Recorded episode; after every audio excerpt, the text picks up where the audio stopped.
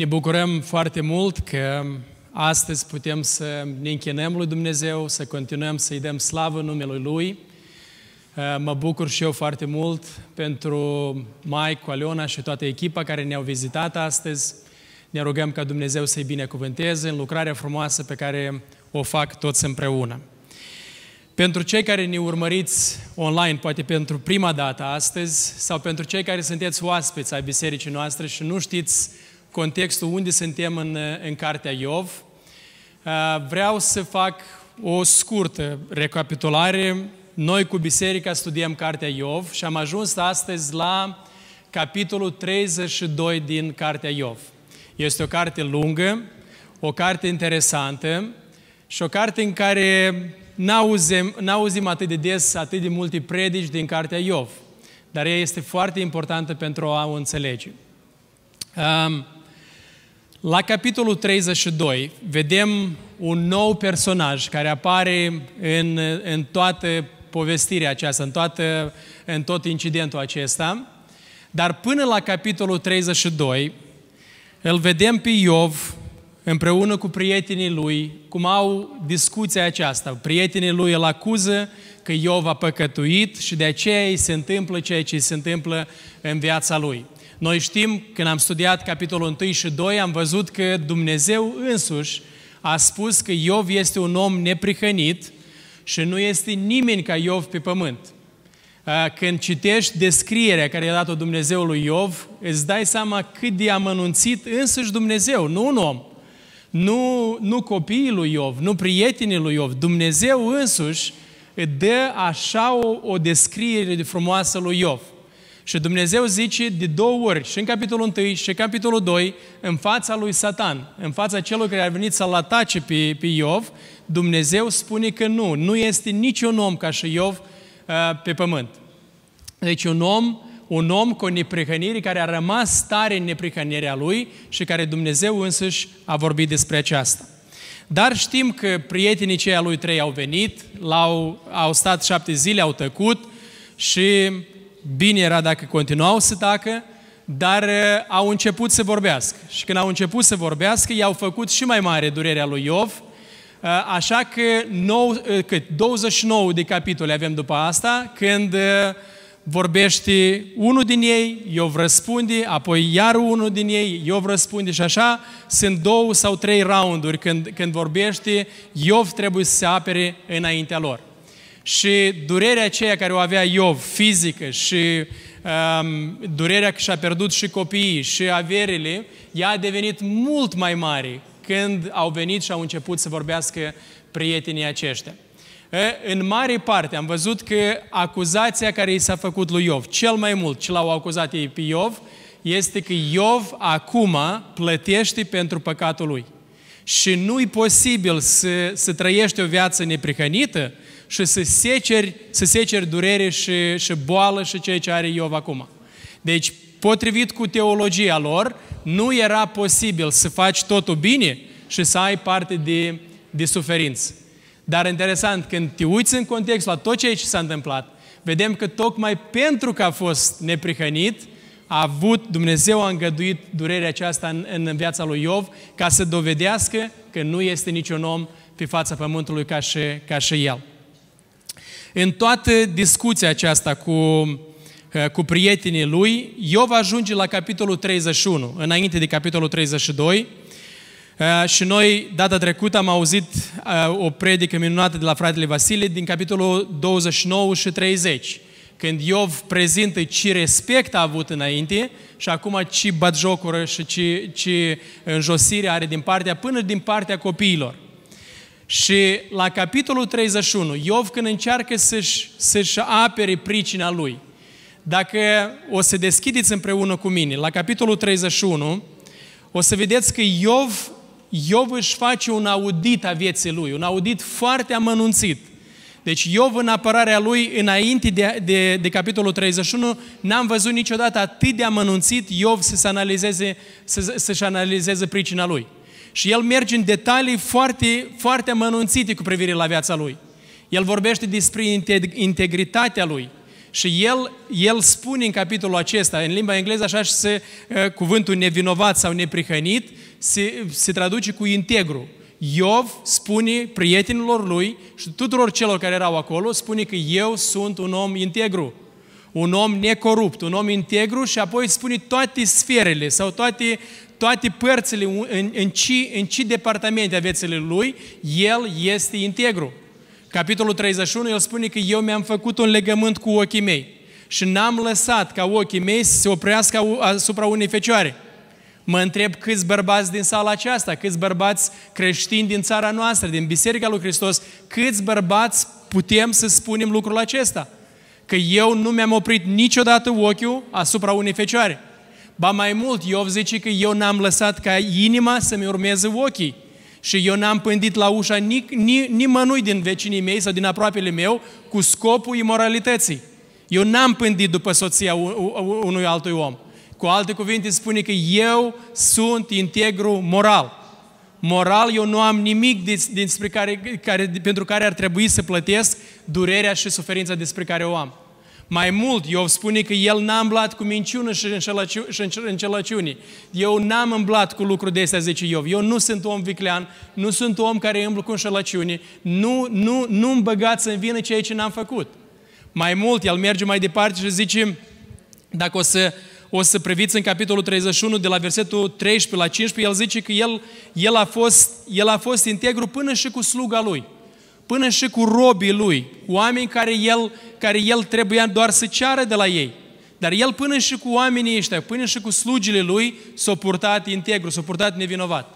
S-a purtat nevinovat și cu privire la cei nenorociți, cei oamenii care, el, care nu puteau să-i facă nimic lui Iov. Deci oameni care, indiferent cum nu, s-ar, nu s-ar fi purtat el cu ei, Iov n-avea nimic de suferit din, din partea lor. Dar el zice, eu m-am purtat neprihănit sau integru și cu privire la ei.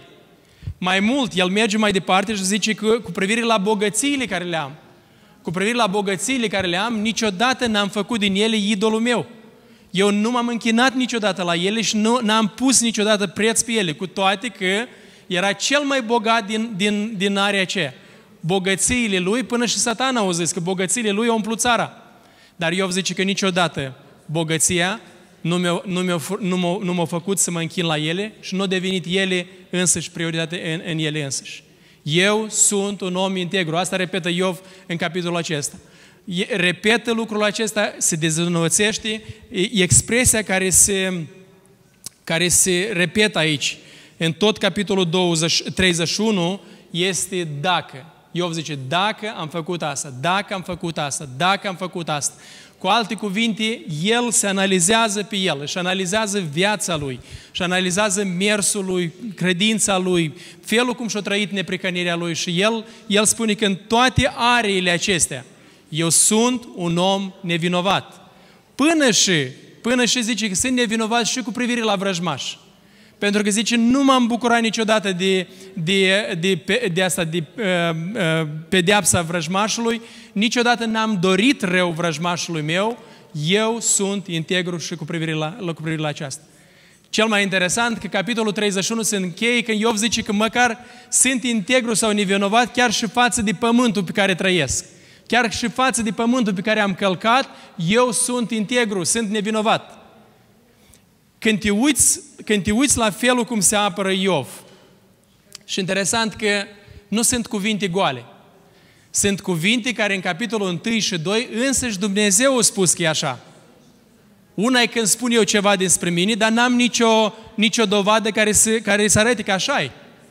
Dar Iov când spune ceva, însăși Dumnezeu, în capitolul 1 și 2, el, el, o, el o întărit cuvintele lui Iov, că așa este. Și mă întreb, câți din noi am putea să spunem aceleași lucruri cum le-a spus Iov. Că suntem integri moral, suntem integri cu privire la, la bogățiile lumii acestea, suntem integri cu privire la minciună și înșelăciune, suntem integri cu privire la, la purtarea noastră față de vrăjmași, suntem integri cu privire la cei care sunt subalterni, care sunt, care sunt sub noi, care noi, noi lucrăm cu ei. Câți din noi putem să spunem lucrul acesta? Dar partea interesantă este că după ce Iov își face auditul ăsta, analiza asta foarte amănunțită în viața lui, capitolul 32 se începe apare pe arena aceasta, în toată istoria lui Iov, apare un, un personaj care nu l-am văzut până acum. Nici, nici măcar n-am știut că este acolo, în prezența lui, lui, la toate discuțiile astea. Noi știam de cei trei, trei prieteni al lui Iov, cei trei mari sfătuitori, în ghilimele, care au venit să-l, să-l mângâie. Dar despre Elihu noi n-am știut nimic. Acum, la 32, îl vedem că el apare pe, pe arenă. Este tânăr și din tot ceea ce vorbește el, se creează impresia că tânărul ăsta se crede foarte deștept. Se crede mai deștept decât toți ceilalți care au vorbit până la el și mai înțelept decât toți ceilalți care au vorbit și mai înțelept decât Iov. Și acum ascultați-mă că eu vreau să vă vorbesc. Și tema sau subiectul care îl voi, vom vorbi pe scurt astăzi este cum să, cum să depistez sau care este profilul unui om care se crede prea deștept sau prea înțelept. Cum, cum îl înțelegi că e din categoria aceea? De ce trebuie să vedem? De ce trebuie să înțelegem pe oamenii ăștia care se cred prea deștepți sau prea înțelepți? Din câteva motive. Pentru că atitudinea asta de prea multă deșteptăciune, de prea multă înțelepciune în ghilimele, ea foarte repede se, se răspândește. Ia uitați-vă în familie, ia uitați-vă în biserică, ia uitați-vă în, în lucrare. Câți din ceia sunt care, care se cred prea înțelepți și cine ești tu să mă înveți pe mine? Cine ești tu să-mi faci mie observații? Cine ești tu? Eu, eu le știu. Eu trebuie să-ți spun, nu tu, nu tu mie. Și nu contează că eu sunt, că, că eu sunt tânăr, zice Elihu aici. Oricum, trebuie să mă ascultați. Deci, câți, deci atitudinea asta de, de o, o, cum, o părere prea înaltă despre sine, ea nu este doar la Elihu și ea nu este doar din timpurile celea, ea din păcate se, se întâlnește astăzi și în biserică, și în familii, și în toate sferele societății noastre. Oameni care se cred prea deștepți, oameni care vor să învețe, dar niciodată nu vor să fie ei învățați de alții. Plus, noi trebuie să vedem profilul acesta pentru că analizând profilul lui Elihu, noi, noi putem să ne, să ne analizăm pe noi însuși. Nu suntem și noi ca el? Nu facem și noi aceleași greșeli care le-a făcut el? Și ceea ce trebuie să mai învățăm din, din toată istoria aceasta, nu este, deci, un lucru care o să privim acum mai departe. Scriptura spune că băiatul acesta sau tânărul acesta era tânăr. Și nici de cum n-aș vrea să luăm, să luăm uh, concluzia din seara aceasta, din ziua aceasta, că, că dacă ești tânăr, trebuie să taci și n-ai, n-ai, voi, n-ai dreptul să vorbești niciodată. Sau n-ai dreptul să dai învățătură. Nu este aceasta concluzia care, o, care trebuie să o facem din capitolele 32 până la 37. Pentru că dacă este aceasta concluzia, atunci putem să băgăm în vină chiar și Domnul Isus. Domnul Isus relativ era tânăr când a început să slujească. Uh, Ieremia era un copil când a început să vorbească. Și mulți proroci din Vechiul Testament, cei mai mari proroci ai Vechiului Testament, cei mai mulți din ei au, erau tineri când au început să, să învețe, să transmită învățătură. Nu este aceasta principiul care trebuie să-l învățăm din, din capitolele acestea. Faptul că era tânăr, asta nu înseamnă, nu înseamnă că nu avea dreptul să vorbească. Dar asta arată un principiu că printre tineri, printre cei care sunt tineri, pericolul de a te crede prea deștept este foarte mare. Și de multe ori am auzit părinți care vorbesc despre adolescenții lor, că părinții spun, dar eu nu pot să mai învăț nimic pe, pe copiii mei. Ei, ei știu tot. Și ei îmi dovedesc mic, eu nu știu și ei știu. Și mă mir de multe ori cât de repede părintele își, dă, își, își părăsește rolul de părinte. Și undeva copilul, adolescentul, l-a convins pe părinte că, că adolescentul este mai deștept deja decât părinte. Ceea ce vreau să învățăm astăzi este să privim la omul acesta și să vedem ce a făcut el. Pe scurt, câteva principii. Cum putem să depistăm un om care se crede prea înțelept? Are o părere prea înaltă despre el. Primul lucru, primul lucru care îl vedem este că Capitolul 32 se începe și vreau să-l deschideți împreună cu mine, că o să mergem prin capitolele acestea. Dar capitolul acesta începe cu Elihu și vedem că, că el apare din nicăieri, Dar nimeni nu l-a, nu l-a întrebat ceva pe, pe tânărul acesta. Nimeni nu i-a cerut părerea, nimeni nu l-a întrebat, nimeni nu i-a vorbit, dar el, el apare într-așa o postură că toți trebuie să-l asculte. Deci, unul din principiile care, care îl vedem la oamenii aceștia, că ei se bagă în discuții, în discuții care nu-i privesc pe ei, dar vine în discuția aceea ca șeful, vine în discuția aceea ca acela care, care toți trebuie să tacă și să-l asculte pe el. Dar nimeni nu i-a întrebat, nimeni nu i-a cerut părerea, ba mai mult, dar el vine așa ca toți trebuie să tacă și el să, să, el să asculte. Dar, capitolul 32 începe așa, zice, acești trei oameni au încetat să mai răspundă lui Iov, cei trei prieteni ai lui, pentru că el se socotea fără vină. Și am zis, capitolul 31, el, el a dovedit că este fără vină și a făcut analiza aceea a vieții lui personale. Atunci, versetul 2, s-a aprins de mânie Elihu. Interesant, înainte ca să-i spui numele, îi dă o caracteristică. S-a aprins de mânie. Și zice fiul lui Barachel din Buz, din familia lui Ram. El, iarăși, care e caracteristica?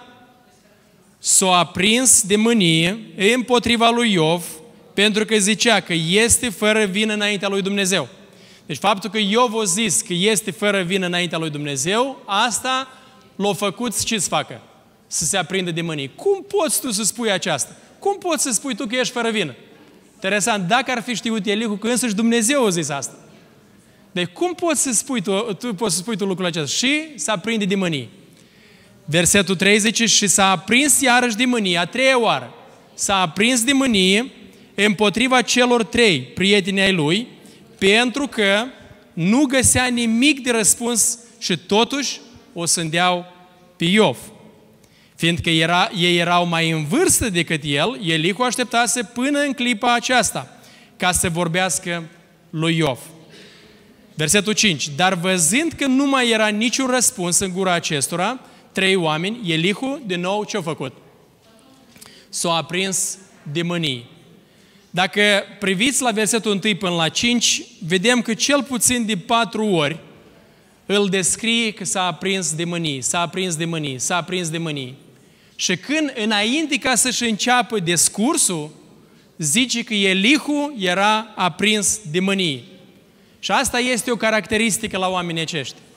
Că ori de câte ori, ori de câte ori vorbesc sau intervin în discuții care nu-i privesc, ei sunt, sunt mânați nu din înțelepciune, ei cred că sunt înțelepți.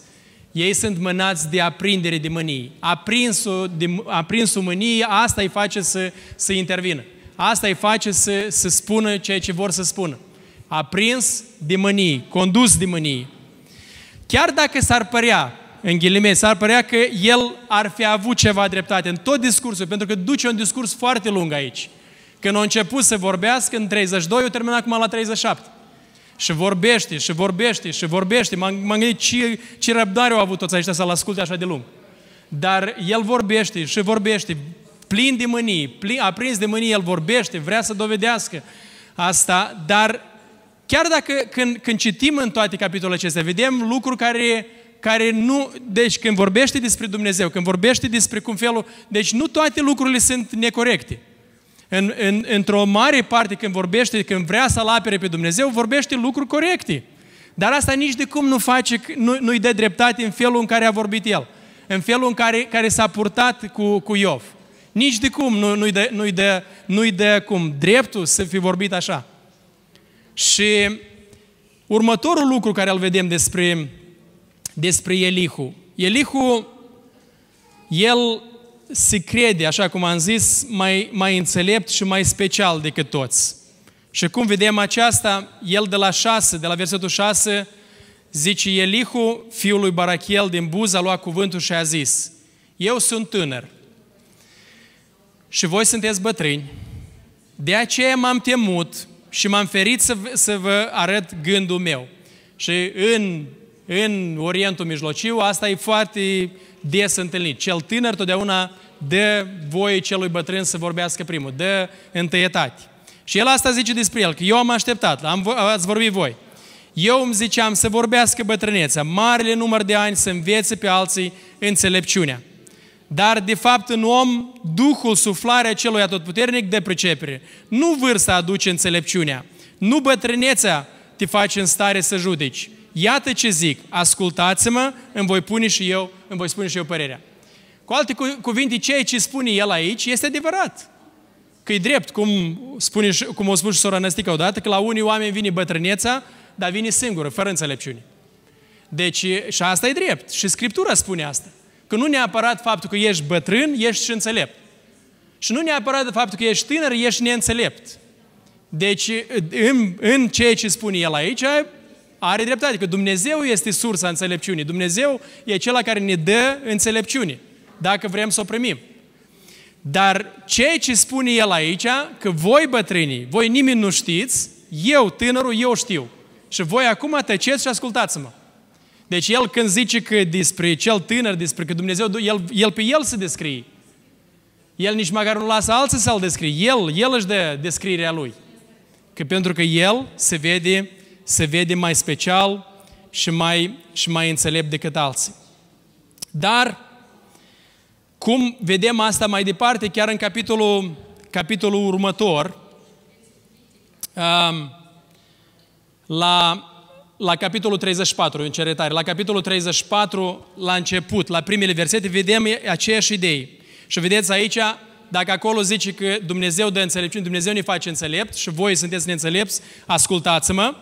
La 34, uitați-vă cu câtă ironie vorbește. Elihu a luat din nou cuvântul și a zis, ascultați înțelepților cuvintele mele. Mai înainte le-a spus că nu sunteți înțelepți. Și acum, într-un fel de sarcastic, într-un fel de batjocoră, ascultați înțelepților cuvintele mele. Luați aminte la mine pricepuților, cu alte cuvinte, nepricepuților. Cu alte cuvinte, eu priceputul cel mare, eu deșteptul cel mare, voi acum ascultați-mă pe mine. Ce am eu să vă spun? Voi, în ghilimele, sunteți, sunteți înțelepți. Deci, ceea ce vedem la tânărul acesta, vedem că el se vede pe el înțelept, cel mai înțelept, și el nu este gata să asculte. El, nu, el, el vrea, el acum, o ascultat de ajuns, mânat și aprins de mânie, el acum vrea să vorbească la alții. Dar, capitolul 32 merge mai departe și vedem o altă descriere. Când începe să vorbească, ce face omul acesta? La versetul 15 zice, ei, 32, uh, ei se tem, nu mai răspund. Li s-a tăiat cuvântul, vorbește despre prietenii lui Iov. Am așteptat până și-au sfârșit cuvintele, până s-au oprit și n-au știut ce să mai răspundă. Vreau să răspund, dar când citeam și studiam cuvintele, dar cine te-a întrebat? Vreau să răspund, vreau, dar cine ți-a pus întrebări? Ci de unde, de unde te-ai luat în toată discuția aceasta?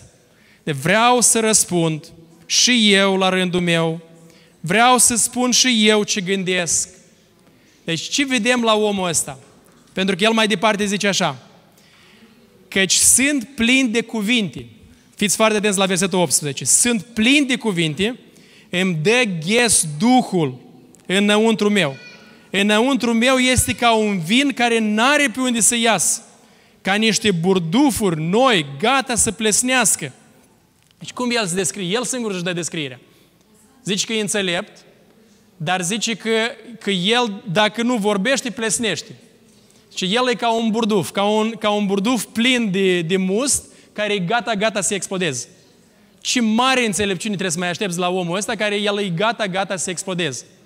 Și când, când studiam textul ăsta, mi-am adus aminte odată Sergiu Filat, îmi pare că la Lăpușna era în casa de la, la club, acolo în casa de cultură, făcea, îmi pare că o evangelizație o evangelizare și în, zice, afară s-a auzit o explozie, că au crezut că chiar o, o explodat ceva afară. Când a ieșit afară, în mașina lui, în portbagajul la mașina lui, o explodat o butelie de asta de must. Știți cum va, iarna, toamna se face mustul, stors, poama stoarsă, și el a pus mustul acolo în, în butelia aceea, i-a închis capacul și au pus-o în portbagaj. Sau îmi pare că asta, Sorazina i-a pus-o acolo și el, el a uitat de ea. Și după câteva zile, el, o, el mustul acela s-a umflat atât de tare, că când i-a tras o explozie, că Sergiu a crezut că e în Afganistan, nu în, la Lăpușna. Dar ce, ce îți spune toate astea? Asta, asta Elihu spune despre el. El e atât de plin de cuvinte, atât de nerăbdător să vorbească, că zice, sunt ca, ca un burduf plin de mus care este gata, gata să, uh, să plesnească.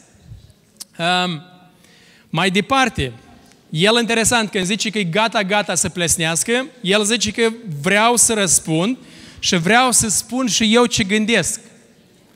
Și mă gândeam cât e de periculoasă uh, expresia aceasta, să spui tot ce gândești. Mai degrabă să te gândești ce trebuie să spui, nu să spui ce gândești.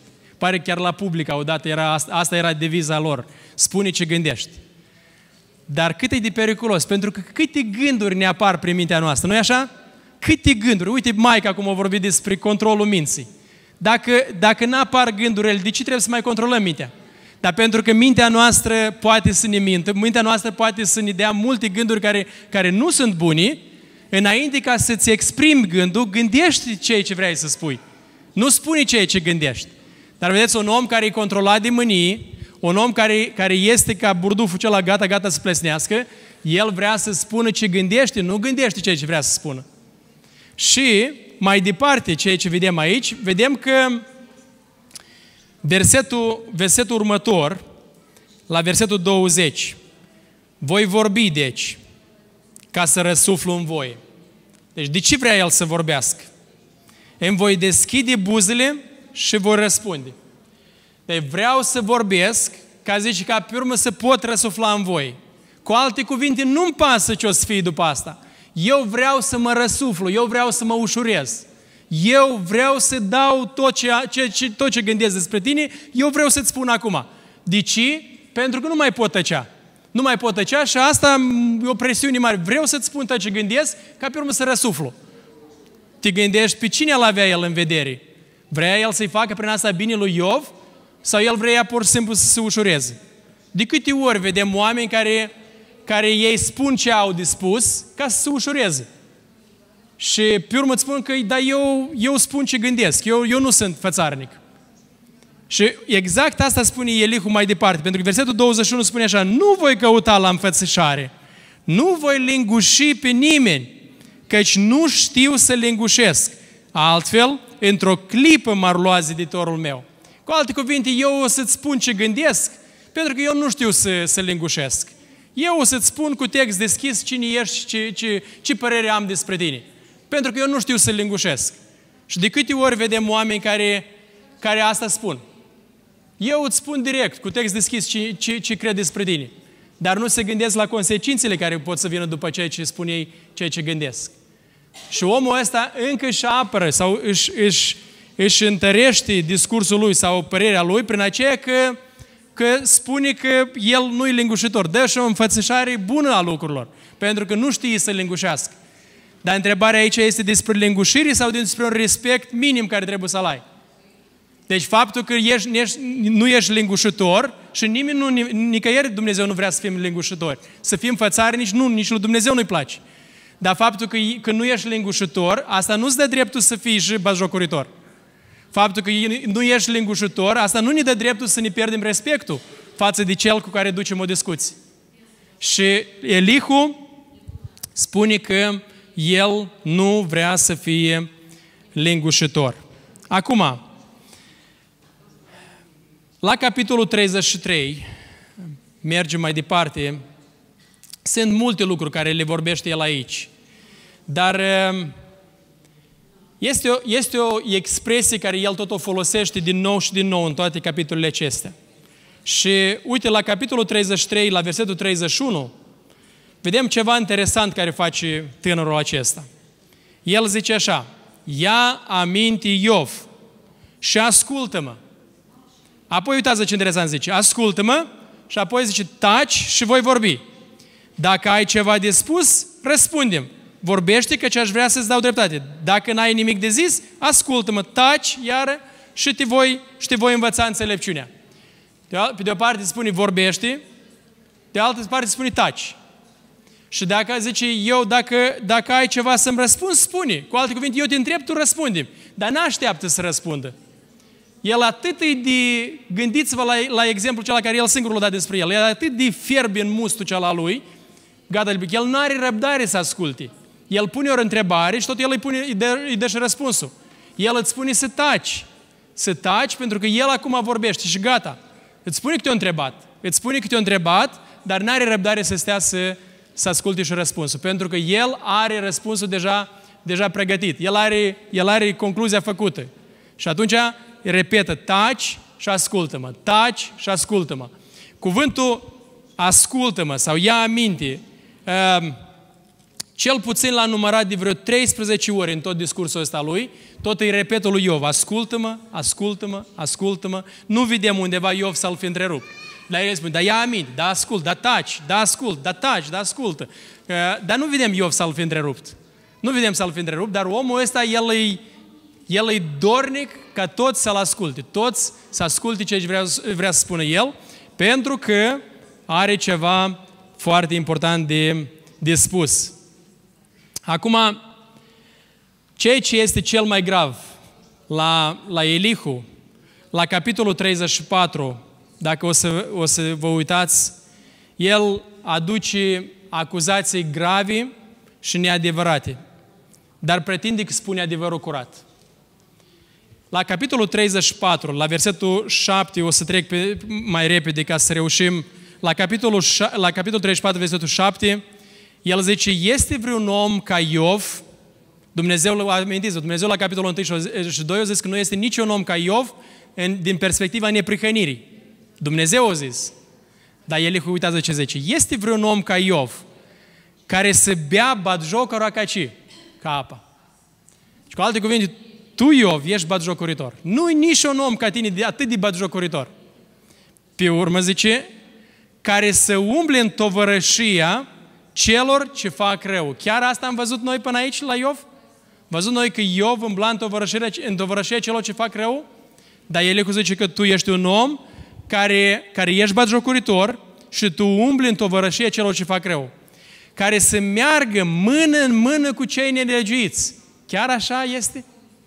Deci, acuzațiile lui Elihu, ceea ce spune el, este o acuzație gravă la adresa lui Iov și asta este părerea lui. O ascultat el discursul lui Iov, asta a fost concluzia la discursul lui Iov, ceea ce a înțeles el. Dar ceea ce e interesant, că el îl acuză de lucruri pe Iov, de păcat, îl acuză că Iov umblă cu cei nelegiuiți și totuși, la capitolul 33, dacă o să dați înapoi, la capitolul 33, uh, la, la versetul 3, el zice, cu curății de inimă voi vorbi. Buzile mele vor spune adevărul curat. Cu alte cuvinte, tot ceea ce vreau să-ți spun e din curăția inimii. E dintr-un cuget curat. De adevărul adevărat o să-ți spun. Deci asta este ceea ce face, ceea ce face Elihu. Și mai sunt două lucruri care le-am, le-am notat, dar ceea ce vedem la omul acesta. Vedem că la capitolul 34, la 33 și 34 zice, dacă nu spui ca el, nu ești înțelept. Oamenii cu pricepere vor fi de părerea mea. Înțelepții care mă ascultă vor gândi ca mine. Cu alte cuvinte, dacă ai o altă părere, tu nu ești înțelept. Pentru că etalonul sau măsura înțelepciunii eu sunt tot ce spun eu e înțelepciune, dacă tu ai o altă părere, înseamnă că nu ești înțelept. Și uh, um, 36, capitolul 36 cu 4, mai zice ceva interesant. Ce fii încredințat, cuvântările mele nu sunt minciuni, ci ai a face cu un om cu simțăminte curate. Cu alte cuvinte, simțămintele lui curate l-au făcut să vorbească așa batjocoritor. Eu sunt un om cu inimă curată, cu simțăminte curate. Tu ai a face, Iov, cu un om cu simțăminte curate. De asta, tot ceea ce ți-am spus, felul cum ți-am spus, este, izvorăște dintr-o inimă curată și simțăminte curate. Cine arată toate acestea? Toate exemplul acesta. Și așa cum am spus, lucrurile care le vorbește despre Dumnezeu sau anumite concluzii, cum am văzut și despre înțelepciune, nu neapărat sunt greșite, dar asta nici de cum nu întărește purtarea batjocoritoare pe care o arată el față de, față de Iov. Și vedem aici că atitudinea aceasta de batjocură, atitudinea aceasta de a te da prea, prea deștept, a interveni acolo unde nu-ți cere nimeni nicio, nicio părere, ea nu este o atitudine sănătoasă. Și la sfârșit aș vrea să ne, să ne, să ne întrebăm pe noi. Cum suntem, cum suntem noi? S-a întâmplat să vorbești la mânie? Mie mi s-a întâmplat și am regretat mult după asta. Dar când asta devine purtarea ta de zi cu zi, când asta devine ori de câte ori trebuie să vorbești ceva, tu vorbești doar la mânie, asta este o problemă gravă. Și tu vorbești din perspectiva că tu ești înțeleptul înțelepților și toți trebuie să asculte ceea ce spui tu. Asta este o atitudine foarte gravă. Când învinuiești de lucruri care nu sunt adevărate, dar le învinuiești pentru că asta este gândul minții tale, care l-ai i-ai dat voie în mintea ta, ai stat, l-ai, cât a stat Elihu și a așteptat rândul, el la asta s-a gândit. Și acum când a început să vorbească, era ca un burduf care trebuia să plesnească. La încheiere, ca și concluzie, Apostolul Iacov, Iacov, care a scris cartea Iacov, a zis așa, fratele Domnului Iisus, nu apostolul, dar Iacov, capitolul 1, versetul 19, zice așa, ca și concluzie. La încheiere vreau să privim aici. Iacov a zis așa, Dumnezeu a zis așa, știți bine lucrul acesta, prea iubiții mei frați. Orice om să fie grabnic la ascultare, încet la vorbire și zăbavnic la mânie. Căci mânia omului nu lucrează neprihănirea lui Dumnezeu. De aceea, și aici vreau să, să, să, să fim atenți, de aceea le pădați. Ce trebuie să le pădăm? Orice necurăție și orice revărsare de răutate trebuie de lepădat. Asta, orice necurăție și orice revărsare de răutate trebuie să le, să le lepădăm. Și ce să facem în schimb? Să primim cu blândețe cuvântul sădit în noi. Cu alte cuvinte, cuvântul sădit în noi, el este deja sădit. Dar de ce să-l primesc dacă este sădit deja în mine? Iacov zice aici că ca să primesc cuvântul sădit în mine, că e la trecut, sădit, s-a sădit, deja e sădit acolo. Dar sămânța asta care a fost sădită, ea nu poate să aducă rod până ce nu lepă ce? Nu lepă orice necurăție și orice revărsare de răutate. Deci revărsarea asta de, rău, de răutate, necurăția care noi o păstrăm în inimă, ea, ele ce fac? Ele nedușe sămânța cuvântului lui Dumnezeu. Sămânță care l-ai auzit-o, ai primit-o, dar ea nu, ea se nedușă acolo, ea nu poate să dea rezultat. Și Iacov zice că când o să le pădem orice necurăție și revărsare de răutate, atunci vom primi cu blândețe cuvântul zădit în noi, care ne poate mântui sufletele. Cu alte cuvinte, mântuirea sufletului nostru se poate întâmpla când primesc cuvântul, dar dau la o parte necurăția și orice revărsare de răutate.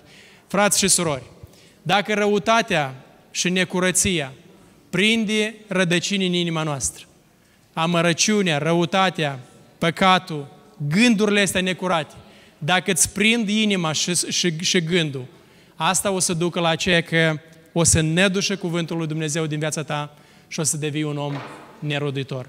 Dumnezeu să ne ajute să fim oameni smeriți, care avem o părere smerită despre sine și așa să umblăm înaintea Lui. Amin.